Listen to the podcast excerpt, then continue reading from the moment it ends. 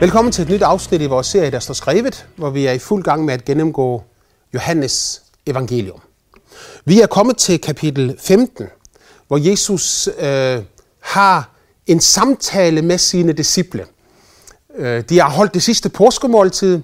Jesus han ved, at øh, i denne nat vil han blive forrådt, og han ved også, at de vil dømme ham til døden, og at han derefter må lide døden på Golgata Kors.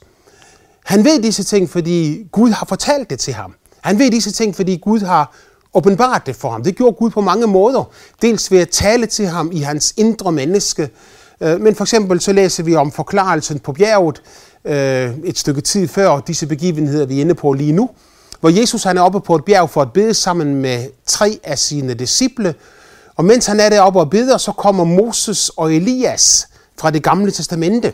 De kommer og viser sig synligt for ham og samtaler med ham om hans udgang af Jerusalem, altså om hans død og om hans opstandelse fra de døde. Øh, dette er et emne, som er velkendt i himlen, men som på jorden var fuldstændig ukendt. Fordi Jesus ved, at han skal dø nu om nogle øh, få timer, øh, så er han meget optaget med at dele hele sit hjerte med disciplene lige før det sker. Her i kapitel 15, så taler Jesus med sine disciple om forskellige øh, relationer. Og han taler om tre relationer. Først taler han om deres relation til ham selv personligt. Det var det, vi så på i vores sidste program, øh, hvor Jesus han siger, jeg er vintræet, og I er grenene. Og når Jesus han der taler om denne personlige relation, de har med ham, så taler han om, hvordan en kristen er livsforbundet med Jesus. Øh, en kristen er ikke en, der er, der, der er en sten eller en gren eller en bus, der står dernede omkring det store træ og betragter det store træ. Men en kristen er en, der er indpodet på det store træ, og derfor suger sit liv og sin kraft ud fra det store træ. Øh, Jesus han siger, at han er forbundet med os så inderligt, stærkt og personligt, at det kan sammenlignes med en gren, der er på et træ. Så Jesus han taler om vores personlige relation til ham, og han siger, at øh, i denne personlige relation, der har Gud til hensigt, at vi skal leve et liv, der er i fuld udvikling. Øh, han taler om, at faderen vil beskære os og hjælpe os til at vokse og udvikle os. Han taler om sit eget ord, som er i stand til at rense os og vejlede os igennem alle ting. Og han taler om, hvordan at når vi bliver i ham, og hans ord bliver i os, så vil vi både opleve en fuld glæde, og vi vil også opleve, hvordan hans fred gennemtrænger os på alle områder af vort liv. Jesus taler om et lydighedsforhold. Og han taler om, hvordan at når vi lever i fællesskab med ham, så er vi også kaldet til at elske ham, et kærlighedsforhold, som indebærer to konkrete ting. For det første indebærer sådan et kærlighedsforhold lydighed. Og lydighed er selve årsagen til, at vi er i stand til at bære frugt. Det er kun så længe, den, som har forbindelse med Jesus, også adlyder Jesus, at den sande frugt får lov til at vokse op i livet.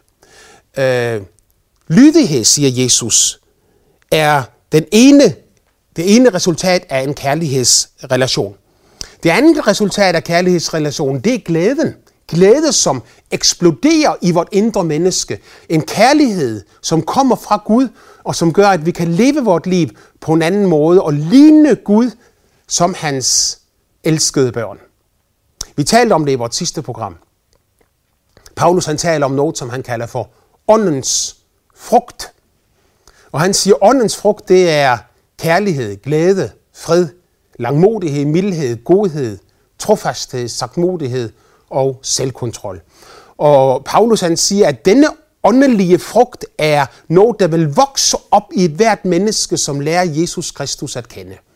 Så han forventer, at når et menneske lærer Jesus at kende, så begynder dette menneske at blive forvandlet indefra og ud. Jeg ved ikke, om du kan høre, hvor forskelligt det er fra al anden religion. Hvor mennesket bliver forvandlet udefra og ind. Vi skal gøre en hel masse ting, og det skal lave om på os. Men at blive en kristen og tage imod Jesus Kristus som sin personlige frelser, det indebærer, at Helligånden er kommet og har taget personlig bolig ind i vort hjerte. Og når han har taget personligt boligt ind i vores hjerte, så vil det også vokse noget frem i vort liv på grund af vort livsfællesskab med ham, som er selve træet, og vi er grenene. Og når dette vokser frem, kommer fra ham, så er det en frugt, der hedder kærlighed, glæde og fred, langmodighed, mildhed, godhed, trofasthed. Alt dette er i Helligånden. Dette er den frugt, som Jesus har sat os til at bære. Så lydighed er årsagen til frugten, og glæde og kærlighed er resultatet af denne lydighed. Det var Jesu hensigt og vilje, at hans disciple skulle leve et liv fuld af begejstring, spontanitet og glæde. Hans hensigt var aldrig, at livet skulle være tungt og kedeligt, og at det skulle være meningsløst. Men lydighed, siger han, garanterer succes. Det betyder, at den, som er lydig mod ham, kan ikke undgå at opdage, hvordan tingene begynder at blive forvandlet indefra og ud. Jesus planlagde aldrig, at det skulle gå skævt for et menneske, men hans tanker var glæde og fred for hver eneste en af os. Når Jesus så er færdig med at tale om dette her, så går han over og taler om disciplenes personlige forhold til hinanden. Og her kommer kærligheden ind i centrum af det hele. Han sagde i et, kapitel, i et par kapitler forud i kapitel 13, øh, der sagde øh, Jesus til sine øh, disciple, en ny befaling giver jeg jer. At I skal elske hinanden, som jeg har elsket jer. Sådan skal I også elske hinanden. Derpå skal alle kende, at I er mine disciple, at I har indbyrdes kærlighed. Og Jesu personlige kærlighed til mennesker er jo netop kendetegnet af, at den er betingelsesløs. Han kræver ikke noget af nogen, før han elsker dem. Men han elsker os nøjagtigt sådan, som vi er. Ganske enkelt, fordi vi er mennesker skabt i Guds billede. Vi er hans brødre, og han elsker os sådan, som vi er, og han rækker ud imod os. Og nu siger han, nu skal I elske hinanden sådan, som jeg har elsket jer, og derpå skal alle kende, at I er mine disciple. Jeg ved ikke, hvor mange gange jeg hører mennesker øh, bruge, sige, at øh, de ikke kan forstå, hvorfor der er så mange forskellige kirkesamfund. Og indimellem får jeg en mistanke om, at mennesker de gør problemet større, end det er. Det kan godt være, at jeg tager fejl, øh, så beder jeg om undskyldning, men indimellem får jeg en mistanke om, at mennesker forsøger på at gøre problemet større, end det er, fordi de derved får en undskyldning til ikke at forholde sig til Jesus Kristus selv. Hvorfor findes der så mange kirkesamfund, når kristendom kommer fra den samme Bibel? Når kristen troen kommer fra den samme Bibel? Når det er her, vi læser om alt det, som Jesus han gjorde og lærte helt fra begyndelsen af. Og svaret det er jo egentlig vældig enkelt. Det er, fordi vi mennesker vi er så forskellige, og fordi vi opfatter tingene på forskellige måder. Men alle, som er ægte kristne, og det kan man være, uanset hvilket kristen kirkesamfund man hører til. Der findes ikke et kristen kirkesamfund på denne jordklode, som er mere kristent end andre kirkesamfund. Alle har deres fejl. Alle har deres mangler. Alle har deres stærke sider. Nogen måske mere end andre, vil nogen sige, men ingen af os er fuldkommende og ufejlbarlige. Og jeg kan jo rigtig godt lide det billede, Jesus han bruger af et træ og så grene på træet. Øh, det bruger han om den enkelte kristne. Men hvorfor ikke også bruge det om kirkesamfundene? Og så siger, at der findes en gren på træet, som hedder den russisk-ortodoxe kirke. Der findes en anden gren på træet, som hedder den syrisk ortodoxe kirke. Der findes en anden gren på træet, som hedder den katolske kirke. Der findes en, som hedder den lutherske kirke. Der findes en, som hedder baptistkirken. Der findes en, som hedder pinsekirken. Der findes en, som hedder Adventistkirken. Der findes en metodistkirke. Og så findes der en gren på træet, som var af menigheder, der siger, at vi vil bare tilhøre Herren. Og så kalder de sig måske uafhængige eller et eller andet i den retning. Men, men alle sammen har de forbindelse ind til det samme træ. Alle sammen, fordi de er kristne, så får de deres livskraft fra det samme træ. Og hvis det forvirrer dig, at der findes de forskellige kirker, øh, så vil jeg da gerne sige til dig, at jamen, bare find en eller anden og tilslut dig. Jeg er som en ligeglad med, om det er den ene eller den anden. Øh, nogle lægger mere vægt på én ting, andre lægger mere vægt på en anden ting. Alle lægger vægt på, at det mest væsentlige, det mest afgørende i alt i kristendommen, det er det her, at du har en personlig forbindelse til Jesus. At du er inde på i træet, og at hans liv, det flyder igennem dig. Øh, Jesus siger så her, at derpå skal alle kende, at I er mine disciple, at I elsker hinanden. Øh, det der er mit bud, siger han her i vers 12 i kapitel 15, at I skal elske hver andre, som jeg har elsket jer. Større kærlighed har ingen, end den at sætte livet til for sine venner. Så jeg er personligt øh, opvokset i pinsevækkelsen. Øh, det er jeg måske, fordi jeg er fjerde generation øh, pinsevand, og mine øh, forældre, bedsteforældre, oldeforældre, det bliver vel så kun tredje generation, øh, var alle sammen pinsevenner. Og nu er jeg også pinseven, og du siger, hvad er en pinseven for noget? Jamen det er, det er bare en gren inde på dette træ her. En kirke, en kristen, som tror på Jesus Kristus. Men jeg er Gud taknemmelig for alle kristne, der findes i alle andre kirkesamfund. Og det vil være langt fra mig, og jeg tror ikke, at nogen har ret til det i det hele taget, at begynde at afgøre, hvem som er kristen, eller hvem som ikke er kristen. For det er Gud selv, som lukker døren op, eller lukker døren i, og ingen anden kan gøre det for ham. Øh, vi har nogle andre grupperinger, øh, som mormoner eller Jehovas vidner, som ikke hører til på det kristne træ. Oh, jeg kan allerede høre nogen sige noget nu. Nu begynder du at blive fordømmende, Bruno. Men jeg siger jo ikke andet end det, de selv siger. Øh, både mormonerne og Jehovas vidner vil gøre krav på, at der findes ikke andre rigtige kristne end dem selv. Alle andre er på afvej, og de er de eneste rigtige.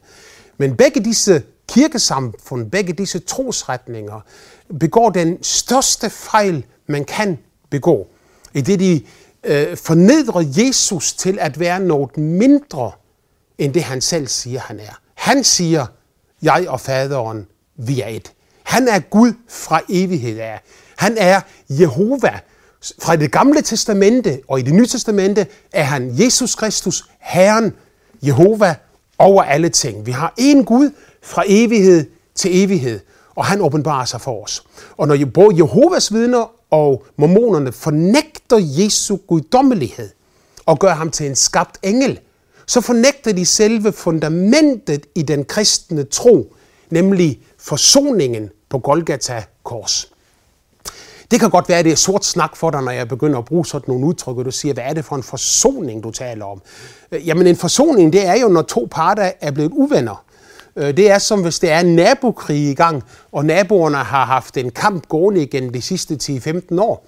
Og så kommer der endelig en forsoning på plads, hvor de sætter sig ned ved samme bord og rækker hånden ud mod hinanden og, og græder lidt og, og, og, og siger undskyld, og, og, og nu skal vi begynde at gøre tingene helt anderledes. Da Jesus døde på Golgata kors, var det Gud, der døde for mennesket. En er død for alle, siger Bibelen. Fordi Gud døde der på korset. Jesus Kristus.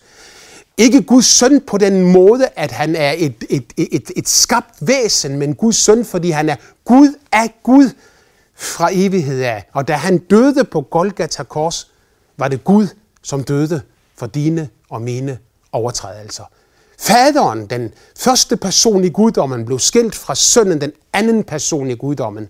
Derfor siger Jesus, mens han hænger på træet, min Gud, min Gud, hvorfor har du forladt mig?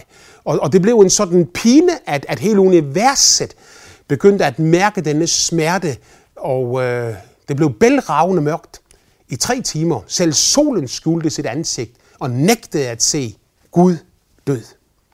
Da Gud døde der på Golgata kors, så vandt Jesus Kristus forsoningen. Han forligte Gud med mennesket. Der blev fred der, hvor der før var ufred. Der blev nåde der, hvor der før var straf. Der blev tilgivelse der, hvor der før var hårdhed. Jesus døde der for os. Fordi hverken Jehovas vidne eller mormonerne, undskyld, mormonerne, tro på det her, fordi ingen af dem tror på det her, kan de ikke opleve frelsen i Jesus Kristus. Men de bevæger sig ind i den religiøse verden, hvor du skal arbejde en hel masse for muligvis at kunne overleve på Guds store vrede dag. Men, men selv det kan du ikke være sikker på. Men når vi læser i Bibelen, så taler Jesus om en fantastisk kærlighed. Han taler om frelsen som en sikker ting, og han taler om os som nogen, der er kommet ind og er blevet Guds børn ved enkelt tro på Jesus, uden vores egen fortjeneste, men ganske enkelt fordi vi tror på ham. Jeg tror ikke, nogen har sagt det bedre end, end Paulus, når han i Korintherbrevet siger, at den, som ikke kendte til synd, har han gjort til synd for os, for at vi skulle blive Guds retfærdighed i ham. Så Jesus taler om disciplenes indbyrdes relation. Og han siger, uanset hvilket kirkesamfund I er til, så skal I elske hinanden. Og selvfølgelig skal kristne også elske både mormoner og Jehovas vidner. Øh, som vi skal elske alle, med alle andre mennesker. Vi skal elske ateister, vi skal elske buddhister, vi skal elske øh, muhammedanere, vi skal elske alle mennesker, vi skal elske gode og onde. Ja, Jesus han går så langt og så siger, din værste fjende, ham skal du elske.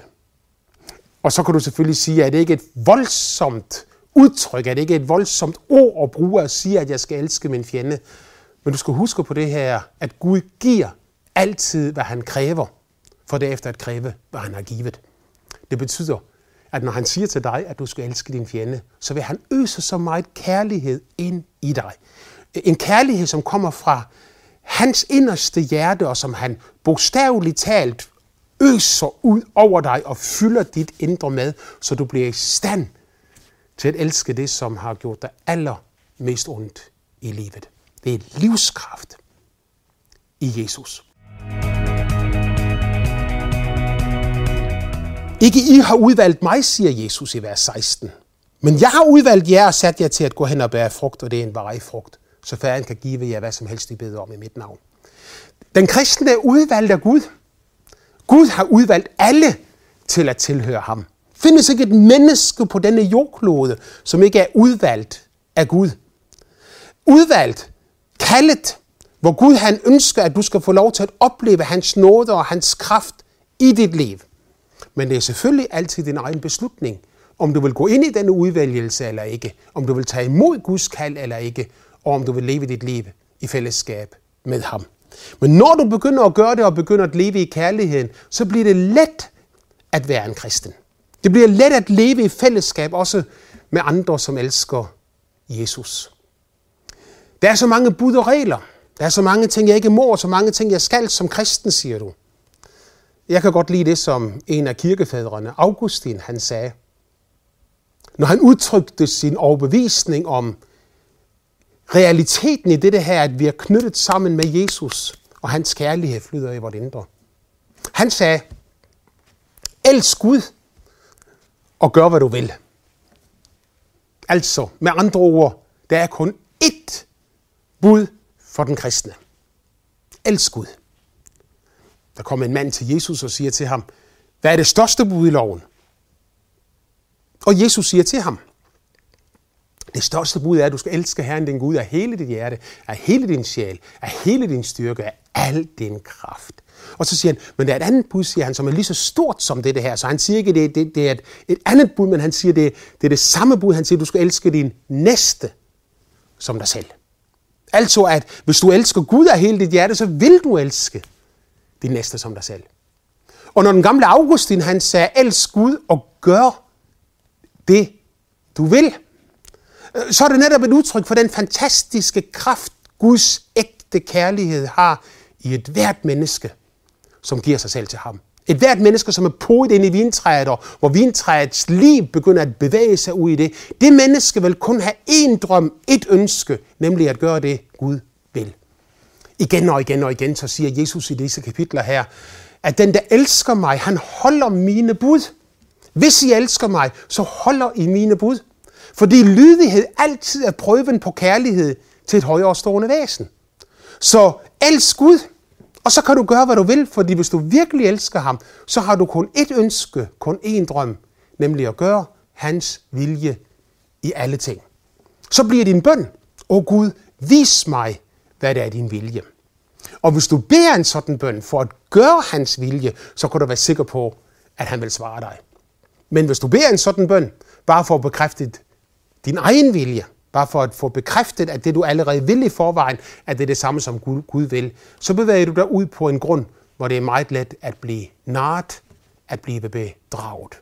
Men Gud elsker dig, og her siger han, fordi han elsker os, så skal vi også elske hinanden, og vi skal få lov til at opleve hans kærlighed i vores liv. Jesus siger også til sine disciple, at I er mine, øh, I er mine venner, hvis I gør, hvad jeg byder jer. Og det har du den en gang til. Lydigheden er så alt afgørende, at hvis vi lever i et fællesskab med Gud og elsker ham, så vil vi gøre, hvad han, hvad han byder os. Men Jesus siger, at et hvert menneske, som gør, hvad jeg byder ham, han er min ven. Øh, jeg kalder ikke længere tjenere. For tjeneren ved ikke besked om, hvad mesteren gør. Men jeg har kaldt jer venner, for alt, hvad jeg har hørt af min far, har jeg fortalt til jer. Så Jesus han siger, at vi kan få lov at være hans venner. Ikke bare sådan nogen, der får guddommelige befalinger fra himlen, men sådan nogen, der lever i fællesskab med ham, som går tur med ham, som lytter til ham, som han taler til, som han visker til, som han har impact ind i deres liv. At være Guds ven, det er et tilbud, hvem som helst kan få. Der findes mange ensomme mennesker på denne planet, som ingen venner har, eller kun har få venner. Kan jeg få lov til at indbyde dig til at blive ven med det allermest fantastiske menneske, som nogensinde er gået på jorden? Han hedder Jesus. Et menneske, som også var Gud, og som gav sig selv for dig, og som i dag vil komme til dig, som vil viske til dig i mørket, som vil være hos dig om natten, som vil vandre med dig om dagen, som aldrig vil svigte dig og aldrig vil forlade dig. Og, og, og jeg ønsker jo også at sige til dig, at når du kommer ind i en kristen kirke, så får dette liv lov til at flyde igennem. Jeg ved godt, at sådan er det ikke alle steder. Jeg ved godt, at det findes mennesker, som ligesom holder afstand til Jesu ord og Jesu bud. Øh, de fortalte dengang, da det var apartheid i Sydafrika, at der var en, en afrikaner, som stod uden for døren til en kirke, hvor, hvor sorte ikke måtte komme ind, og han stod og græd, fordi han havde sådan lyst til at komme ind i kirken. Og så kom Jesus forbi, og Jesus han siger til ham, hvad græder du over? Og han siger, jeg græder, fordi jeg ikke får lov til at komme ind i kirken. Hvortil Jesus svarede, at der er ingen grund til at græde over det, siger han så. Jeg har heller ikke fået lov at komme ind. Øh, så, så jeg ved jo godt, at der findes kristne kirker. Øh, ingen er så fuldkommen, og ingen er så perfekte, som ikke opfører sig ordentligt, som ikke gør tingene rigtige, som øh, laver fejl og, og må bede om undskyldning og tilgivelse osv. Men når en kirke virkelig er en kirke efter Guds hjerte, så vil den afspejle noget af Guds kærlighed ind i menneskers liv, og du vil få lov til at opleve hans enorme omsorg for dig. Ikke bare personligt fra Jesus til dig, men også i livsfællesskabet med andre kristne. Øh, det er faktisk så vigtigt det her med at tilhøre en kirke, at jeg kan godt lide det, som en han sagde engang, at der er to ting, man ikke kan gøre her i livet alene. Øh, det ene, det er at være gift, og det andet, det er at være kristen. Der må flere til. Selvfølgelig kan du være kristen alene, og selvfølgelig kan du opleve, at din ægtefælle dør, eller det på andre måder er alene, men, men Gud elsker dig. Og øh, at få lov til at leve sit liv sammen med andre kristne i Guds kærlighed, det er jo helt, helt enestående. Til sidst her i kapitel 15, så går Jesus ind og taler om vores relation til verden. Og han begynder øh, den øh, tale om verden med at sige i vers 18, når verden hader jer, så skal I ikke øh, være forbavset, fordi den har hadet mig før jer. Når Jesus taler om verden på den måde, så taler han om et antikristeligt, Guds fjendsk system, hvor mennesker har sat Gud af tronen. Øh, man kalder det ofte for humanistisk, øh, sekulær tænkning. Humanistisk, hvor mennesket er kommet i centrum, og hvor tanken om, at mennesket er god, er den gennemtrængende. Og sekulær, hvor Gud er sat af tronen.